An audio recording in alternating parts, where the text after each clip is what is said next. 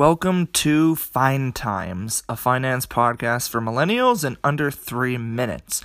I'm Matt. I'm your host. Today is Sunday, and we're going to do a topic that will run over the three minutes because we're not talking about the markets today, but all about that right after this little ad.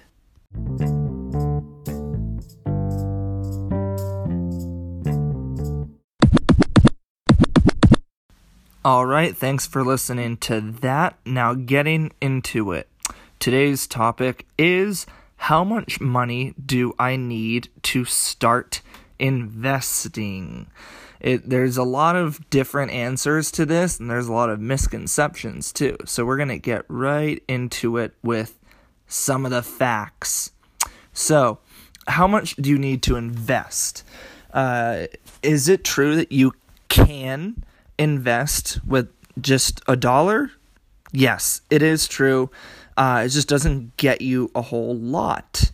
So typically, what people say, a lot of people, uh, I was reading this book the other day um, for like, you know, beginner investors and like what what does it say to them as far as like hey like starting out this is what you need um it said uh, for like buying a fund, so like an index fund or like a mutual fund, it said ten thousand dollars, but that's not realistic for almost any millennial or any younger person, you know, under the age of 30, it's really hard to save up that amount of money and then say, okay, well, now I have to invest it.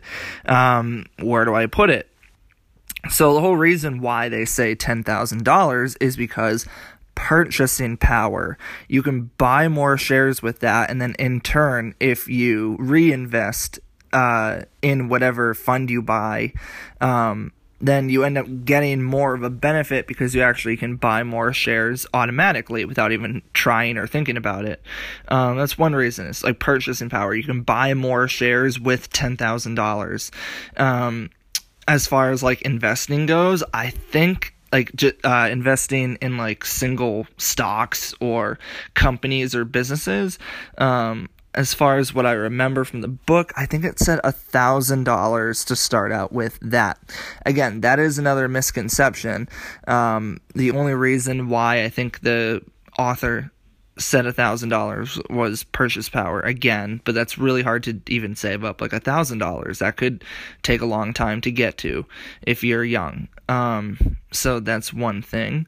Um, now I'm gonna get into it. Really, realistically, you really can start and make an impact with a hundred dollars yes, a lot of people can save $100 a lot easier than they can save a 1000 or uh, 10,000, especially in the hopes and you know, the the general point of it being to grow that hundred dollars to make it turn from a hundred into 115 into 125 into 150 into 200 that is the whole point in investing.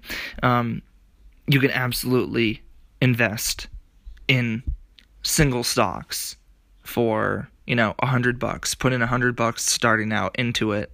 Um, one of the things i kick myself for today is back probably four years ago i bought five shares of microsoft. I had $250 saved up.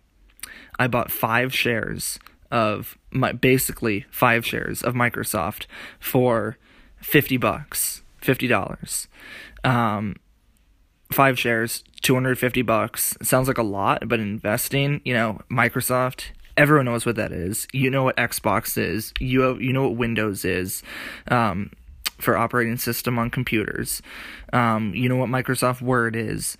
So it's really not that big of a deal to buy shares no matter how many of a company like that. You could buy one at 50 if you wanted to. I had just so happened to buy five at $250 total. Um, so 50 bucks a share. And uh, I sold it for when it got to like $55 a share because I just, I didn't really want to hold on to only five shares. But today that Microsoft, you know, four years later, is worth over a hundred dollars per share, and I could have made, you know, twenty bucks easily just by uh, not, you know, selling it and just holding on to it because it really is a great company. Even though I only had five and that really discouraged me. Don't be discouraged if you can only buy five shares of something. That's absolutely fine. You can start out with a $100 and you could buy 10 shares at $10 a piece. You could buy two shares at 50 bucks a piece. It doesn't matter. As long as you like the company, as long as you like the business, as long as you like the product, as long as you like the service. That's all that matters. Literally all that matters. Don't let anyone discourage you or say, nah, you need a thousand or ten thousand dollars to start. You really don't.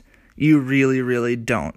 And that's a really bad way of marketing it to young people is that you need a certain amount before you can actually do something. You know, if you can turn $50 a share into 100 you are doing really well for yourself and you should feel really proud that you did uh, you know a lot um, as far as the homework goes. Um,